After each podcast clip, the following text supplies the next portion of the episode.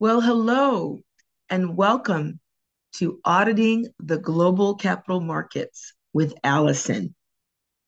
Yes, we have another great show in store for you today. And what a amazing privilege and honor to report live again from Washington, D.C., the nation's capital of the USA.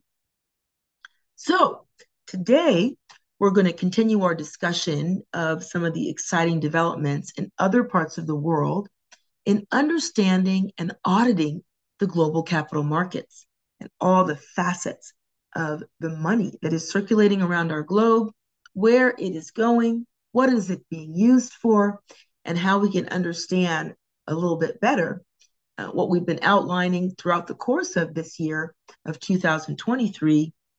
We have been covering the $1,270 trillion that are circulating across the globe and where that money is being distributed. So, welcome again to the show. I'm Allison Johnson. And again, you can reach me through the website of 2414 Morgan Development International or on my email of allison at 2414morgan.com and I'm across all the social media channels. You can find Allison Johnson through LinkedIn, Facebook, Instagram, Pinterest, LinkedIn, Twitter, and all of the other platforms such as YouTube, Vimeo, Snapchat, and TikTok. So we are always ready and available to continue this dialogue and look forward to it. So let's just dive in for today. We're very interested in looking at markets beyond the ones that we've been covering. In particular, we're going to start with Indonesia. Often, uh, after the big growing economies in Asia of China and then India, we often hear about the next big markets, and the first is Indonesia. So, we're going to dive into understanding much more about Indonesia and the country itself and the wealthy families that are the predominant uh, forces in Indonesia, and also some interesting snippets about the country itself. We are, of course, aware that in, in a lot of uh, uh, different statistics, that Indonesia has the largest Muslim population in the world. Uh, many people um, are not aware of that. Um, it is also um, the fifth largest eco- uh, economy and country in the world. Uh, so it really is a tremendous uh, contributing economic powerhouse on our earth. And oftentimes we discuss Indonesia in the context of um, the growing power uh, and prowess of the Asian Pacific region. And Indonesia is definitely in the center of that. Um, it's interesting that uh, right now, if you look at just as of 2023, um, buoyed by high global prices for Indonesia's commodity exports, the country's economy is expected to grow 5.3% in 2022, following a 3.7% uptick in 2021. That momentum, however, could be curbed by accelerated inflation the benchmark stock market index rose 8% since we last measured fortunes uh, in terms of the richest people in Indonesia, uh, which helped to lift the collective wealth of the 50 richest in the tracking of Forbes magazine as of December 7th, 2022. Uh, the wealthiest, richest had a record $180 billion in collective wealth which was up from 162 billion in the year of 2021. I think just giving a little bit of context about information in terms of Indonesia so that you have some background because Indonesia is an archipelago of islands. Uh, it is the world's largest archipelago, archipelagic state uh, and the 14th largest country by area at almost 2 million square kilometers or 735,358 square miles, uh, with around 280 million people, uh, which is, you know, quite tremendous. Uh, as you know, the USA is about to hit 350 million people. So the Republic of Indonesia is an island country in Southeast Asia and Oceania between the Indian and Pacific Oceans. It consists of over 17,000 islands, including the large ones uh, where I have worked and lived of Sumatra, Java, Sulawesi, and parts of Borneo and New Guinea. Along with the 280 million people, uh, India, pardon me, Indonesia is the world's fourth most populous country and the most populous Muslim majority country, as uh, we shared earlier. Java, the world's most populous island, is home to more than half of the country's population. So Java is supporting over that 140 million people. As the world's third largest democracy, so that's very interesting. Obviously, India is the largest democracy, followed by the USA and then Indonesia. Indonesia is a presidential republic with an elected legislature. It has 38 provinces, of which nine have special status. The country's capital is Jakarta, the world's second most populous urban area. Indonesia shares land borders with Papua New Guinea, East Timor, and the eastern part of Malaysia, as well as maritime borders with Singapore, Vietnam, Thailand, the Philippines, Australia, Palau, and India. Despite its large population, which is quite substantive, it is interesting that it's very densely populated in terms of its regions. Uh, Indonesia has vast areas of wilderness that support one of the world's highest levels of biodiversity, uh, which we will find very interesting in discussing um, how the wealth is being used across Indonesia.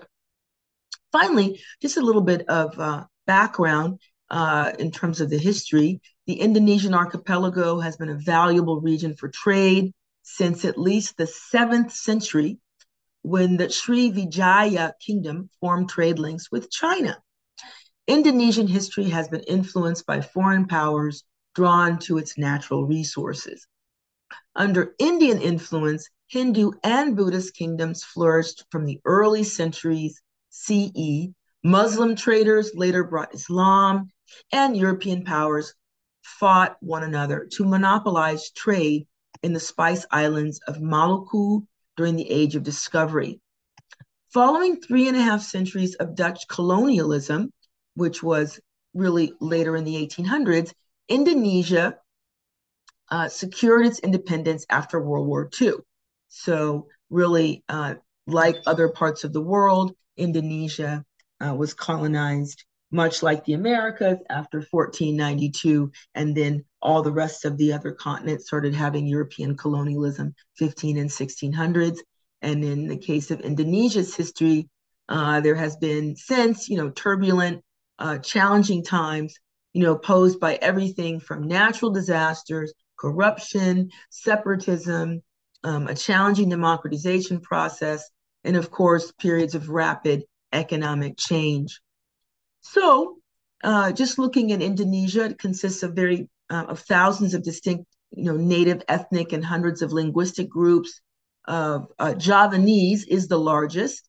Uh, so uh, the national language is a result of of Bahasa Indonesia, which is the Java language, uh, and the cultural diversity, the religious pluralism, um, even with a, a Muslim majority population, along with the history of colonialism, um, has also created the rebellious nature uh, across the archipelago. The economy of Indonesia is the world's 16th largest by nominal gross domestic product and the seventh largest by power purchasing parity. It is a regional power and is considered a middle power in global affairs. Uh, the country is a member of several multilateral organizations, including the United Nations, World Trade Organization, G20, and a founding member of the Non Aligned Movement, the Association of Southeast Asian Nations, East Asia Summit, the D8, and the Organization of Islamic Cooperation. So, just a bit of background about Indonesia um, before we dive in to understanding a little bit about the 1% uh, that are driving the economic and financial uh, power in Indonesia. So, uh, Forbes magazine obviously comes up with its 100 richest Indonesians. Uh, and we're going to dive in a little bit with those top families so that we can get a bit of an overview. But then we want to dive deeper into uh, the overall industries and understanding uh, where they're concentrated. So, according to Forbes magazine, uh, with their staff writers Jane Ho and Nazneen Karmali, who write from Asia, based in Singapore, uh, they uh, obviously were tracking this at the end of December 2022 to understand all of the power of the Indonesian wealth. So, as we mentioned, uh, we'll start with the top, you know, couple dozen of the tycoons. So there are a total of 22 tycoons that saw their net worth increase in the year of 2022, including the top three. Brothers R. Budi and Michael Hartono remained at number one with a fortune of $47.7 billion, up 5.1 billion from a year ago. That was partly due to the November IPO of their global digital Niaga, the parent of e-commerce giant Blibli, which raised 8 trillion rupees, which is their national currency, the rupee, or rupiah, it's spelled R-U-P-I-A-H. Uh, so they raised over $510 million in uh, the November IPO of their global digital Niaga Group, which is the parent of the e-commerce giant Blibli, in what was this country's second largest IPO uh, in the year of 2022 last year. Higher coal prices amid the global energy crisis propelled Low Tuck Kwong to second place with a nearly five-fold jump in his wealth to $12.1 billion. Soaring shares of his Bayan Resources, the country's fourth largest coal miner, made him this year's biggest gainer in both percentage and dollar terms. The Widj Jajai family of the Sinar Mas conglomerate slipped to number three, but a recovery in the group's paper business helped to boost their fortune by $1.1 billion to then top at number three, $10.8 billion in national wealth for Widjaja family of the Sinar Mas conglomerate at number three. An expansion overdrive at his convenience store, off Alfamart, made Djoko Susanto another big gainer this year after more than doubling his fortune to $4.1 billion. Susanto features in the top 10 for the first time. Overall, among the gainers, half a dozen were up by more than $1 billion. There are a total of $46 billion plus fortunes, up from 41 last year. Banking veteran Jerry Ng, who was last year's biggest gainer in percentage terms, saw his net worth drop the most in both percentage, 63%, and dollar terms, $2 billion in a drop. Shares of his bank, Jago, tumbled from their peak as investors perceived the lender to be overvalued. Higher cigarette taxes dragged down the wealth of tobacco mo- mogul Susilo Wonowidjojo by $1.3 billion to $3.5 billion in total wealth. All of the six new faces this year are billionaires, with the coal industry producing three. Dewi Kam, whose 10% stake in Bayan Resources makes her the richest newcomer with $2 billion. Gan Jo Yang, whose Bara Multi Group was founded by her late husband, Atansius Tosin Surhaya, and Eddie Sugianto, who took his coal miner Prima Andalan Mandiri public in 2021. Last year's IPO was uh, last year's IPO of dairy and processed food supplier Cisarua Mountain Dairy, better known as Cimory, secured Bambang Sutantio a debut spot with $1.85 billion. So you can see doing things uh, to uh, expand your wealth through the IPO process uh, clearly jumped the overall net worth. The minimum net worth this year was 885 million, up from 695 million in 2021. Six from last year dropped off. So that gives you a sense of the Indonesian uh, growing class of 1%. But let's dive in to understand a few more of the members. Uh, there is a lot of talk um, about the second richest person, uh, simply because it's interesting that he is in coal.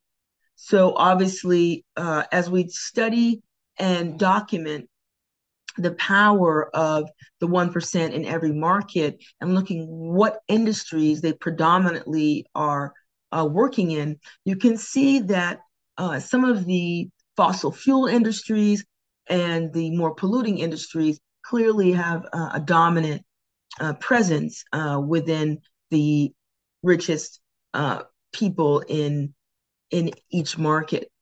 So in Indonesia, that's no exception.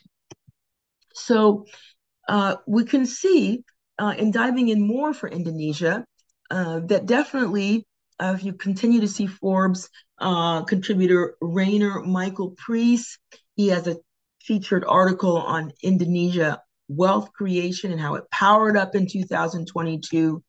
And in his article, he sees that amid intensifying geopolitical tensions, Indonesia is getting a fresh look from the global investment community. International funds have helped make the Jakarta stock market among Asia's top performers this year.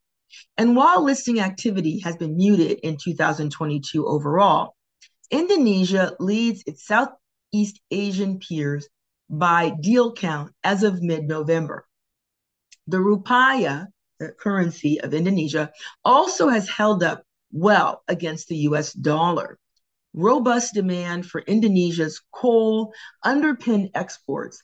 And with strong domestic consumption, Southeast Asia's largest economy is set to expand by 5.3% this year. The country's much touted transition to renewable energy is expected to drive future growth, paced by Indonesian President Joko Widodo's climate goal to reach net zero emissions by 2050. To help Indonesia reduce its reliance on coal, a group of governments and lenders announced $20 billion to support the shift at the G20 summit, which Widodo hosted in Bali in November, as you might remember, of 2022.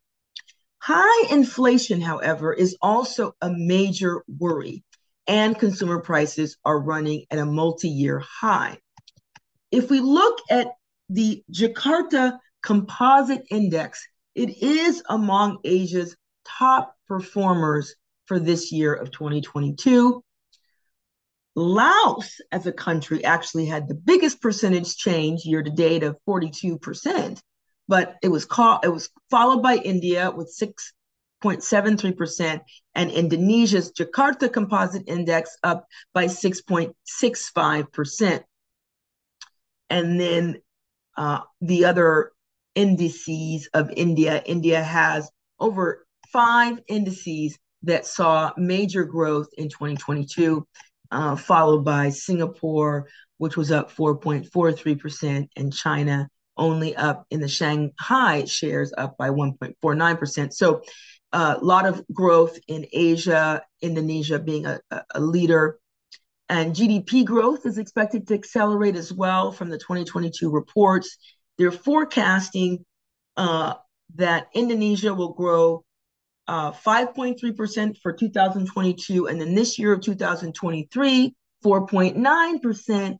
And they're expecting a growth of up to 5% for 2024. So a lot of growth uh, for Indonesia, which is why uh, the power of these Indonesian uh, families is really notable. So, just to round out the list that we were just reviewing to uh, complete the Forbes 100 list, I will just share a few other top families, their net worth, and some of the industries that we're seeing.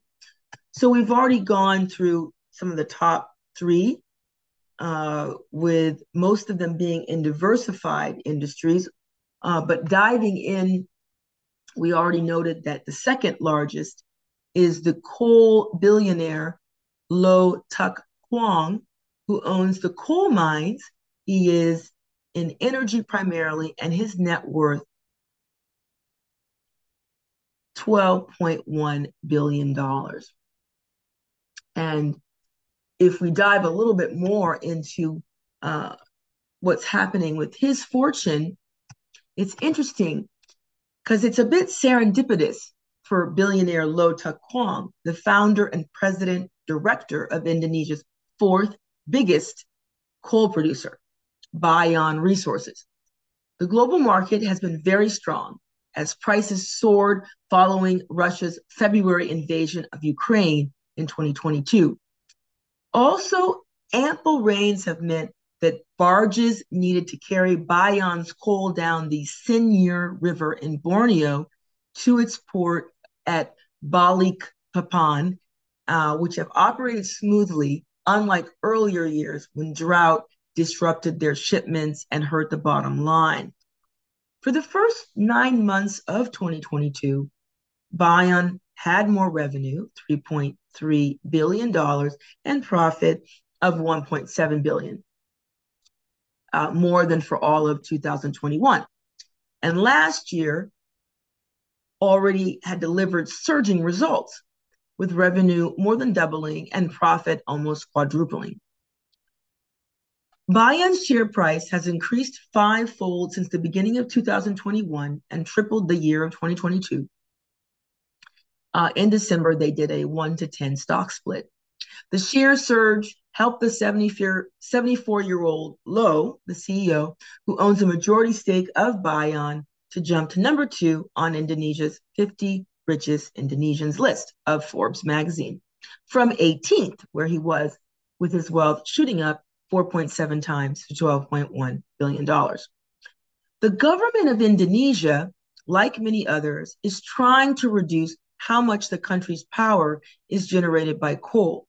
And during the Indonesia hosted G20 summit in November 2022, there was an announcement of a program under which a group of developed countries and private banks would provide $20 billion to help Indonesia cut coal usage and develop more renewable energy sources.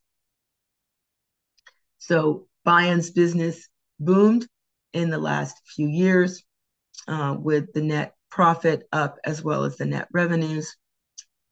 So it doesn't worry Lo. He's comfortable with Bayan's prospects in an industry that's under attack, but pivotal for the country.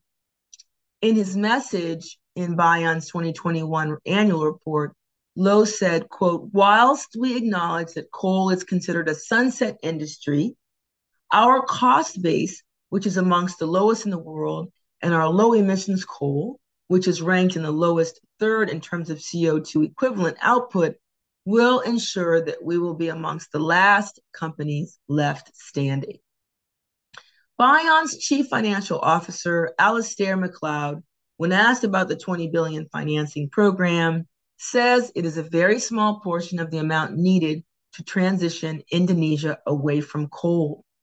And he asserted that coal will be part of the energy mix, in developing countries for many years to come. So I just want to pause before continuing to make a very important note of that. The second richest person in Indonesia, the CFO making it clear, prioritization of moving from fossil fuels is not there as a fossil fuel industry leader and contributor to the uh, problem of climate change.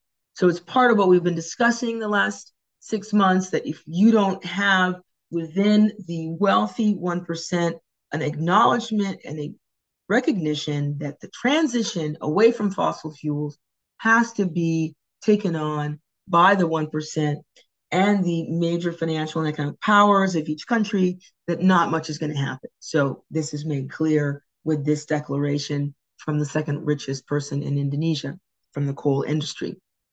Continuing with the Forbes article, from the scene at Low's operations base at Tabang in East Kalimantan, through which 85% of company production moves, coal is far from a sunset industry. Tabang is a beehive of activity, double trailer hauling trucks, each bigger than an adult blue whale, carry 230 tons of coal 69 kilometers from the mines to Senur Port around the clock except for two days a year Indonesia Independence Day and Eid al Fitr, the Muslim national holiday. There are currently 150 trucks in the circuit, and that number will double to keep up with the company's target to increase production to 60 million tons annually in 2026. Coal prices soared following Russia's February invasion of Ukraine, um, unbelievably up uh, to 400 uh, with the Newcastle coal futures up, the Indonesian coal index up. So really, Bayan must get its black gold to both domestic cu- customers. There are obligations to the country's power utility company and international ones. In the first nine months of 2022, a quarter of Bayan's coal went to the Indonesian market while major international buyers included the Philippines, South Korea, India, Bangladesh, and Malaysia. And again, Indonesia at 30%, South Korea at 15%, India at 9%, Bangladesh at 7%, and Malaysia at 5%. It's hard to overstate the importance of coal for Indonesia. It is the world's largest exporter of thermal coal which is expected to bring in more than $91 billion this year. And it's still the biggest source of power at home, accounting for 38% of generated energy in 2021, ahead of petroleum and natural gas, with renewable energy at just 12%. There's a lot of coal in the ground. The Energy Ministry has forecast with that with an average annual domestic production of 600 million tons, Indonesia's existing coal reserves could last more than 60 years. So it's hard to overstate the importance of coal for Indonesia. It is the world's largest exporter of thermal coal. So clearly important to understand uh, where they sit in the whole issue of diversification away from fossil fuels. The CEO, Low, who's seen a lot of ups and downs over the 25 years in what he calls a quote, tough business, unquote, was born in Singapore. His father, who migrated to Singapore from Guangzhou in southern China when he was three years old, started a civil construction firm, Sum Cheong. When Low was 14, he started helping his father on building projects after school. Sum Cheong the civil construction firm, eventually became a successful firm in Singapore and Malaysia. But rather than planning to take it over, Low wanted to go out on his own in a bigger place and saw an opportunity in Indonesia, where at that time, few people from Singapore did business. In 1973, at age 25, he secured his first project, doing the groundwork for an ice cream factory in Ancol on Jakarta's coast. Low says He was the first contractor in Indonesia to use di- diesel hammers for, for piling, which speeded up the work. While carrying out the job, Low got a big break. He says he was, quote, very lucky, unquote, to meet Liem Sioe Liong, founder of the Salim Group and a friend of the late President Suharto of Indonesia. Lim, who later became Indonesia's biggest and richest businessman, was an owner of the Bogasari flour mill near the ice cream factory. He saw us carrying the piles, stopped us, and talked to me. I told him I couldn't speak Bahasa Indonesia, and he gave me his name card, spoke to me in Mandarin, and asked me to see him later, says Low. This led to Low working with Liem, who died in 2012, and his youngest son, Anthony, who's number five on the Indonesia's 50 richest list. Both helped us a lot, Low says. See how funny the world is. By both of them being of Chinese ancestry, they began to work together in Indonesia. Low also teamed with Jaya Steel, a subsidiary of Pembangunan Jaya, a joint venture between Jakarta's provincial government and local entrepreneurs, including the late property tycoon Ciputra, to establish Jaya Sumpiles Indonesia. The initial ownership was 50 50. Then Low took full control. Under his full control, Low had work, but wanted a more stable revenue stream than the civil construction business was providing. The end of 1987, Low decided to enter the coal contractor business. At the time, Indonesia's coal industry was still in its infancy. Jaya Sumpiles worked with several miners for overburden removal, mining, and hauling. Overburden is the material that must be removed before mining can start. During the 1990s, domestic production rocketed from 4.4 million tons to 80.9 million tons, aided by pro miner policies that boosted investment. In November 1997, after a decade of sector experience and with needed Indonesian citizenship in hand, he got it in 1992, Low bought his first concession, Gunung Bayan Pratama Coal in East Kalimantan. Production started in 1998, which was a dismal time to start a business in Indonesia. Amid the Asian financial crisis, and political turmoil that included riots in Jakarta and Suharto getting pushed out of power. With its first shipment, the miner lost $3 per ton as prices plummeted and slumped. Quote, our journey wasn't easy from the start. People were laughing at us for buying the mine. They said we are gila, which is Indonesian for crazy, quote, unquote, Low recalls there have been long, serious logistic, logistical obstacles to mining in coal rich East Kalimantan compared to another coal mine, Multi Harapan Utama. Low's first concession was twice as far from the port at Balikpapan, and its barges had to take a four day journey downstream.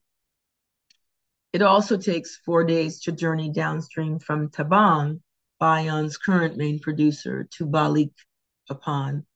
For people to get to Tabang from Balik Papan entails a nearly two hour helicopter ride or a full day by river and roads.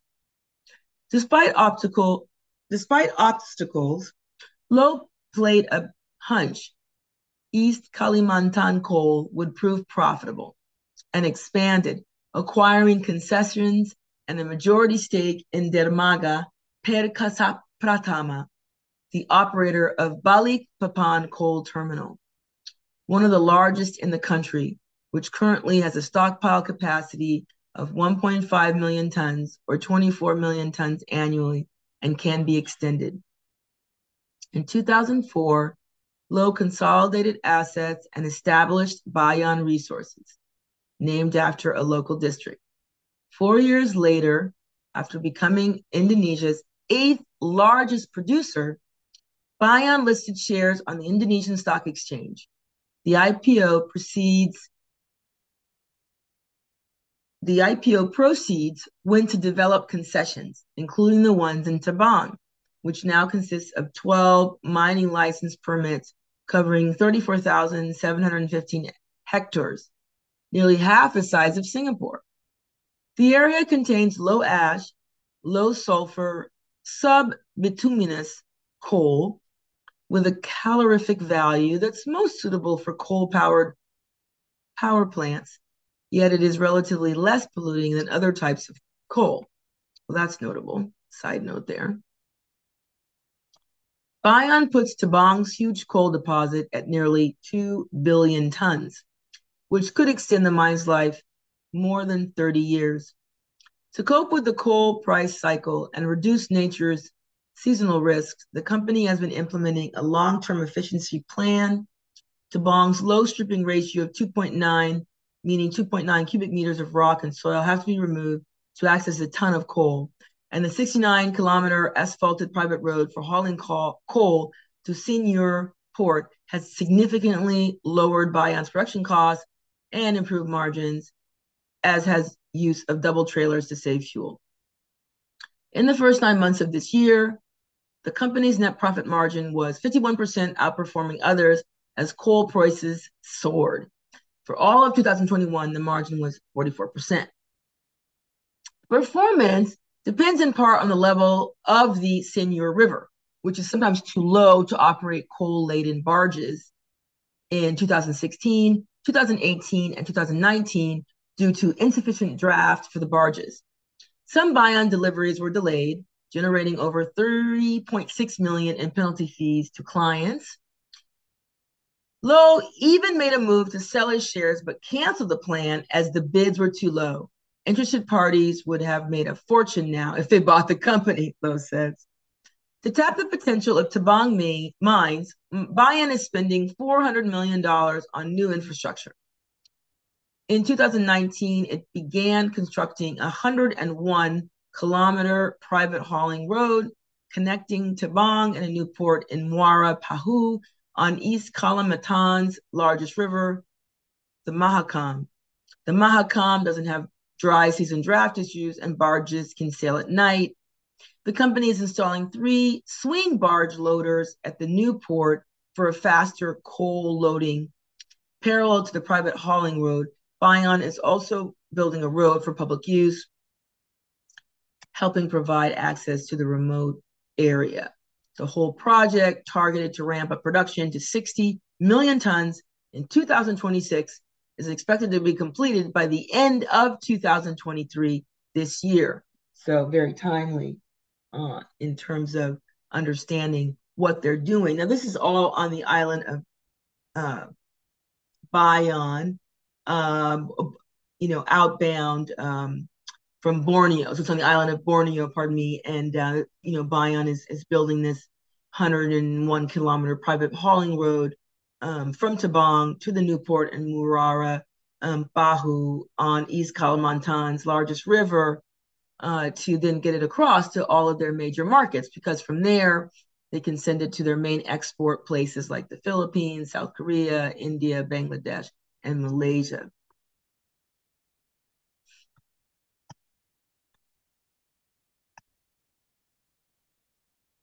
We want to be the biggest and best in Indonesia, says the CFO, McLeod. At present, the most profitable in the country is rival coal company Adaro Energy.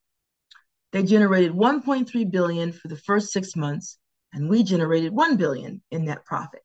But they did 27.5 million tons of sales, while we only did 17 million tons, he says. When Bayan can match the volume, he claims, we will be the most profitable coal company in Indonesia. Alberto Migliucci, CEO and founder of Singapore-based Petra Commodities, sees a good outlook for Indonesian coal and Bayan. In the medium term, he expects demand to increase from China as it recovers from the pandemic and India for the kind of low ash coal that fits Bayan's output. He notes the two countries, which account for two thirds of coal consumption, abstained at the 2021 United Nations Climate Change Conference commitment to stop issuing permits for coal powered power plants. Quote, Bayan has been performing very well. They have solid operations with favorable geological conditions that will enable them to ramp up production and capitalize on the current market opportunity, Migliucci says. Bayan is sitting on a huge cash pile. The company has over $1.3 billion of cash and almost 280 million in standby loans and zero debts after early repayment of $400 million in bonds last year. With it, Migliucci thinks the company is better prepared to face tougher financing situations affecting the coal industry nowadays. With the cash, Bayan also has the opportunity to expand to minerals that relate to the green energy and EV industries. McLeod confirms the company is looking to diversify. Low, who has a small renewable energy business, says he'll stay focused on coal. Overlooking a new 581 meter bridge that will soon be busy with trucks moving coal 363 days a year.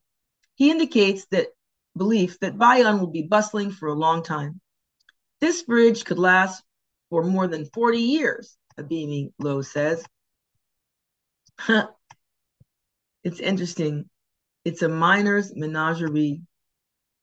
Low's Bayan Resources has built much infrastructure in East Kalimantan to dig out and transport millions of tons of coal. Currently under construction as a personal expenditure is a rather different kind of structure, an air conditioned space where 12 to 16 penguins can live. Quote, they'll be here next year, unquote, he says. It's part of a private zoo owned by Low that he initiated in the late 1990s when he noticed that there were many wild animals who lost their habitats from mining and plantation cultivation and consequently roamed to villages near his mines. See, this is exactly what uh, we need to cover uh, as we move forward into the program and the programming in the next weeks. You know, all of these projects, all of this development that we're tracking, you know, that has this massive growth in the global capital markets and the growing of the trillions of dollars that are circulating, investing in these destructive industries like energy and the fossil fuels, destroys the habitat, the ecosystems, the forests, and all of the landmass where the other beings are living, the other types of species, uh, and also, of course, destroying all the human habitat as well uh, in the process. But back to Low, the second richest billionaire in Indonesia, Low decided to obtain conservation permits and scale it up to what it is now. The penguins will join more than 200 species of birds and animals, mostly birds, in Low's zoo. Surrounding the aviary, which covers two hectares, are 32 meter high nets. Quote, I love animals, unquote, says Low during a morning walk in the aviary as a pair of gray crowned cranes walk nearby. It includes cockatoos, flamingos, ibises, peacocks, and hornbills, which roam around. Only the carnivores, like eagles, are placed in separate enclosures. Besides the birds, the zoo also has an, an assortment of tigers, deer, crocodiles, giant tortoises, alpacas, and horses, among others, with Low regularly adding to the ranks.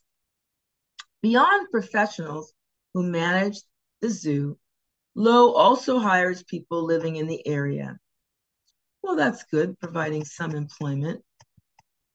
At present, 110 people work in the zoo, on which Low spends more than 20 billion rupiah, or $1.3 million, annually from his pocket. The zoo, which was open to the public at no charge, used to be visited by thousands every year. But COVID 19 forced its closure to the public, and it has yet to reopen since Bayan maintains strict protocols for people coming in and out of the mines. Low says he intends to give animals at his facility to other zoos and conservation projects. When he visits the coal mines once or twice a month from Jakarta, he never misses checking on his animals, taking pictures and videos, which he often shares to his phone contacts. In addition to animals, Low also planted many varieties of plants and trees in the area in the Tabang concession, 180 kilometers northwest of Samarinda, the capital of East Kalimantan a very interesting article from Ardian Wibisono, who is a contributing editor for Forbes Asia and is based in Jakarta, Indonesia. So, just giving you an overview of the second richest person. And I wanted to dive into him today and the overall picture uh, as we go back to the 50 richest Indonesians as of 2022 to give a sense of how, in all of the world, the extent to which the countries that are most heavily invested in fossil fuels and are contributing to climate change have within the power elite and the 1% that are the wealthiest in the economy control of these fossil fuel industries and other polluting industries and are the richest people in the country and have no commitment to diversification or movement away into green energy. As the article said, he has a very small green energy firm, you know, clearly uh, with $12.1 billion of his net worth coming from coal. Uh, his interest in diversifying into green energy is probably pretty low.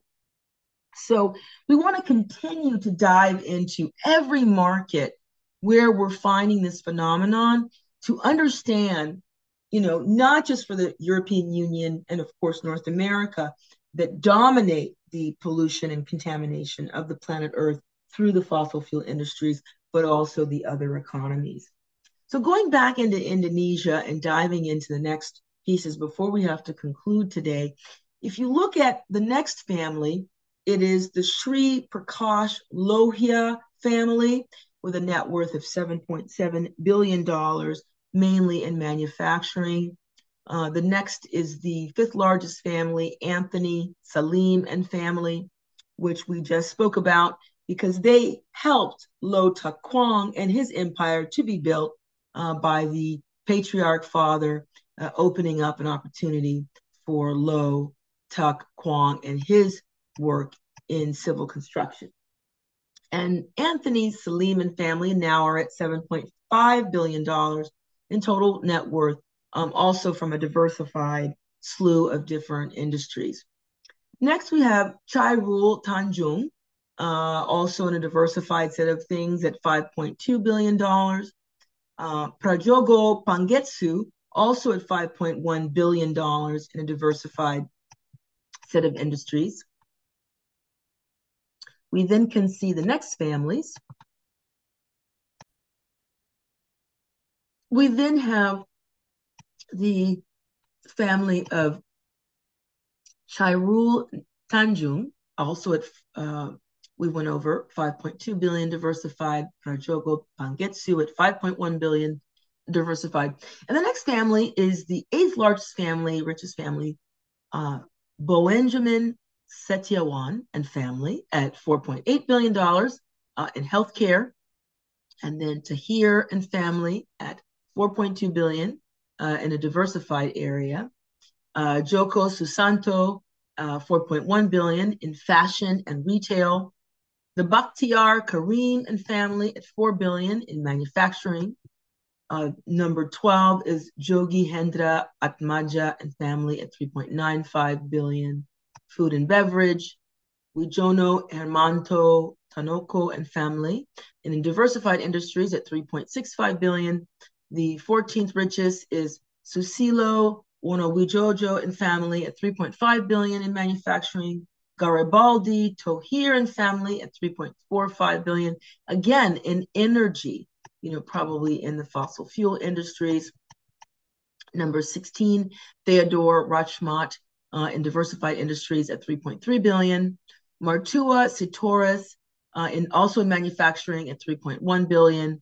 And then Sukanto Tanoto Uh, in diversified uh, industries at 2.9 billion, and then in media and entertainment, you have at 2.4 billion uh, the num- the 19th richest family at uh, uh, Eddie Kusnadi Sariat Maja and family, and then in manufacturing, 2.2 billion for Ciliandra Fangiono and family. Uh, the 21st richest family, Dewi Kam at 2 billion in energy. Uh, also probably in the fossil fuels industry.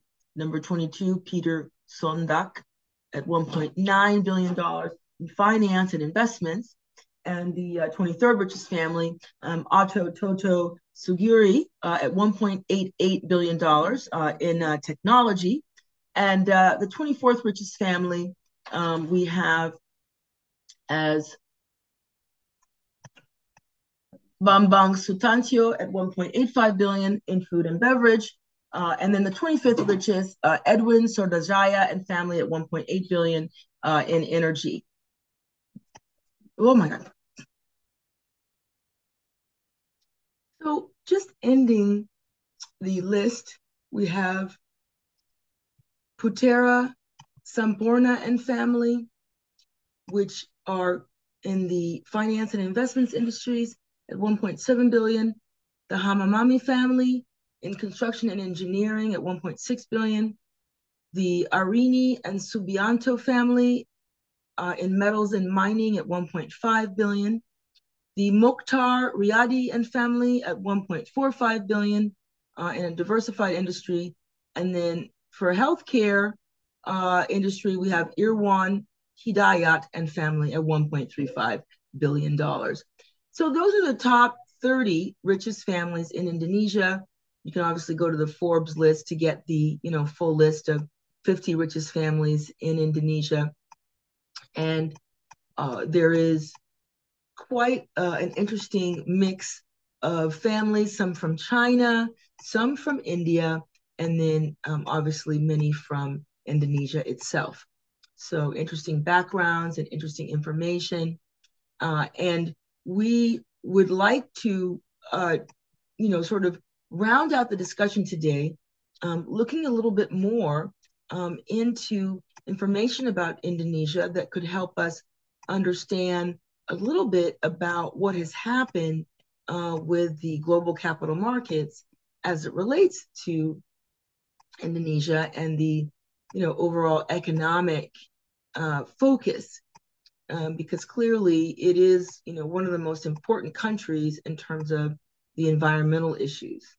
Uh, Indonesia's large and growing population and rapid industrialization present serious environmental issues. They are often given a lower priority due to high poverty levels and weak, under resourced governance.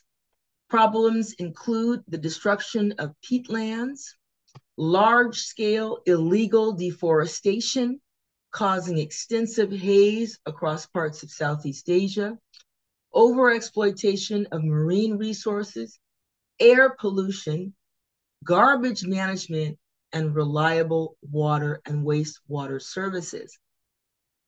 All of these issues contribute to Indonesia's low ranking number of 116 out of 180 countries that are tracked as of the 2020 Environmental Performance Index. The report also indicates that Indonesia's performance is generally below average in both regional and global contexts. And just diving in because we care so much about the environment, understanding where they stand. Indonesia has one of the world's fastest deforestation rates. In 2020, forests covered approximately 49.1% of the country's land area, down from 87% in 1950. Since the 1970s, log production, various plantations, and agriculture have been responsible for much of the deforestation in Indonesia. Most recently, it has been driven by the palm oil industry, which has been criticized for its environmental impact and displacement of local communities. The situation has made Indonesia the world's largest forest based emitter of greenhouse gases. It also threatens the survival of indigenous and endemic species.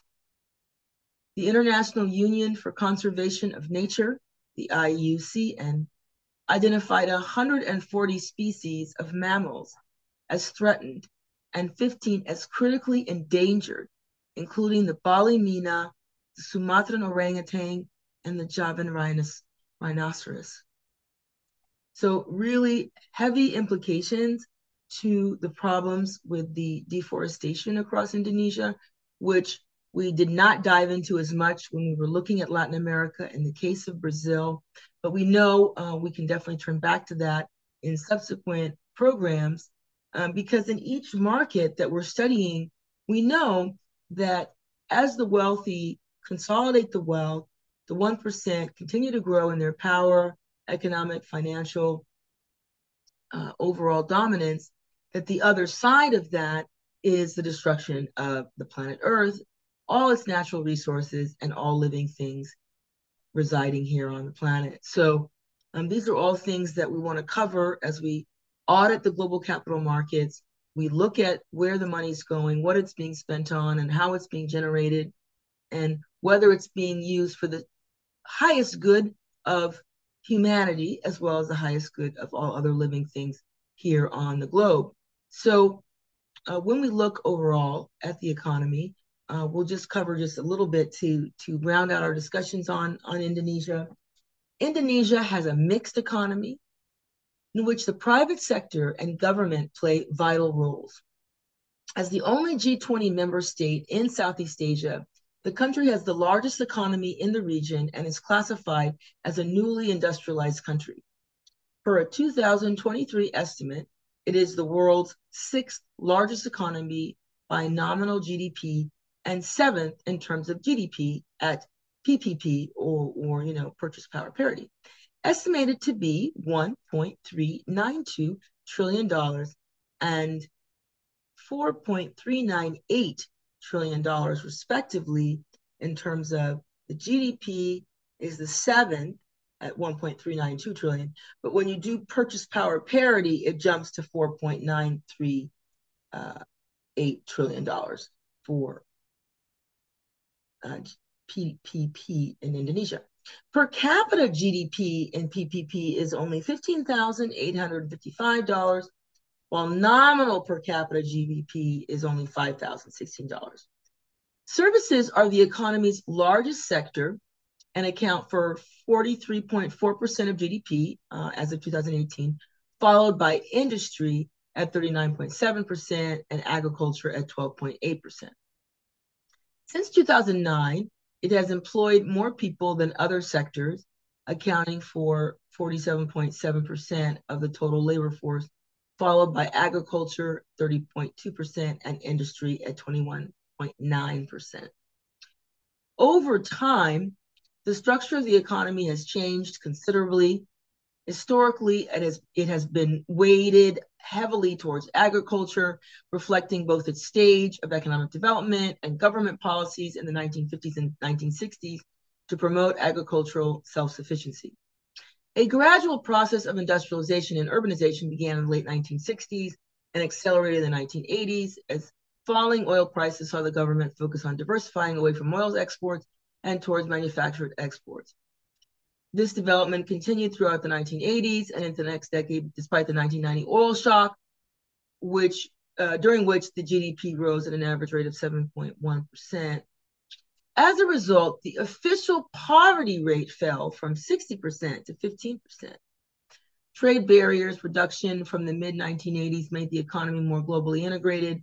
The growth ended with the 1997 Asian financial crisis that severely impacted the economy during a 13.1% real GDP contraction in 1998 and a 78% inflation. The economy reached its low point in mid 1999 with only 0.8% real GDP growth.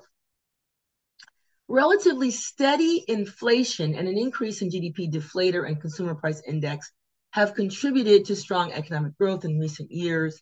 From 2007 to 2019, annual growth accelerated to between 4 and 6% due to improvements in the banking sector and domestic consumption, helping Indonesia weather the 2008 to 2009 Great Recession and regain in 2011 the investment grade rating it had lost in 1997.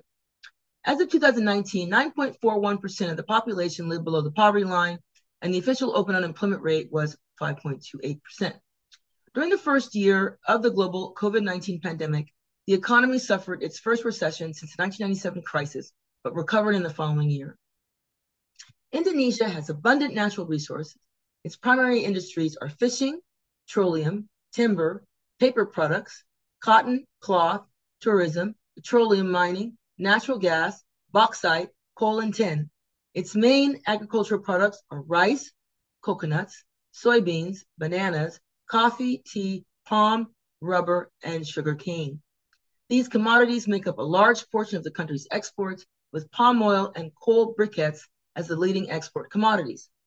In addition to refined and crude petroleum as the primary imports, telephones, vehicle parts, and wheat cover the wheat cover the major uh, majority of additional imports.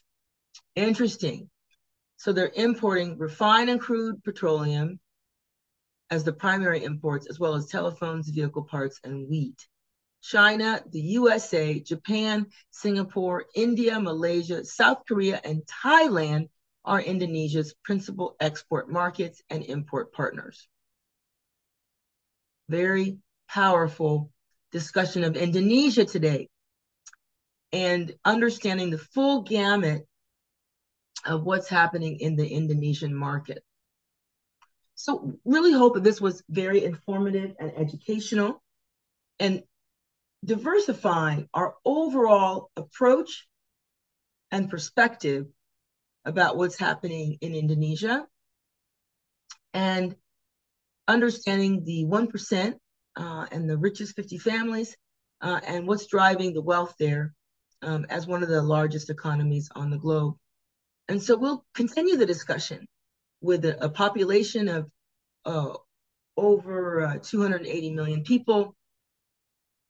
Clearly, this is the kind of information that we need to dive into more deeply.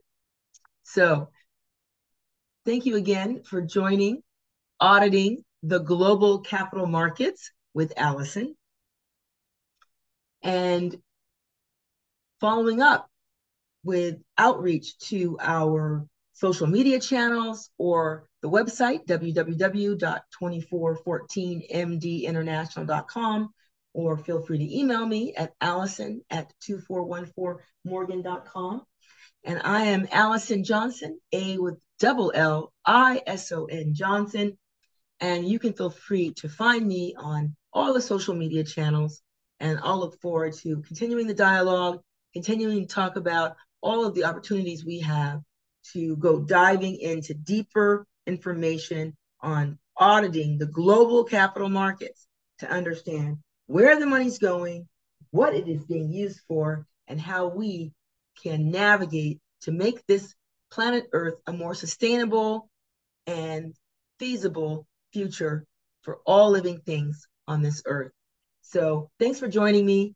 And until next time, take care, be well, and all the best. Many blessings to each and every one of you. Thanks for joining me. Cheers.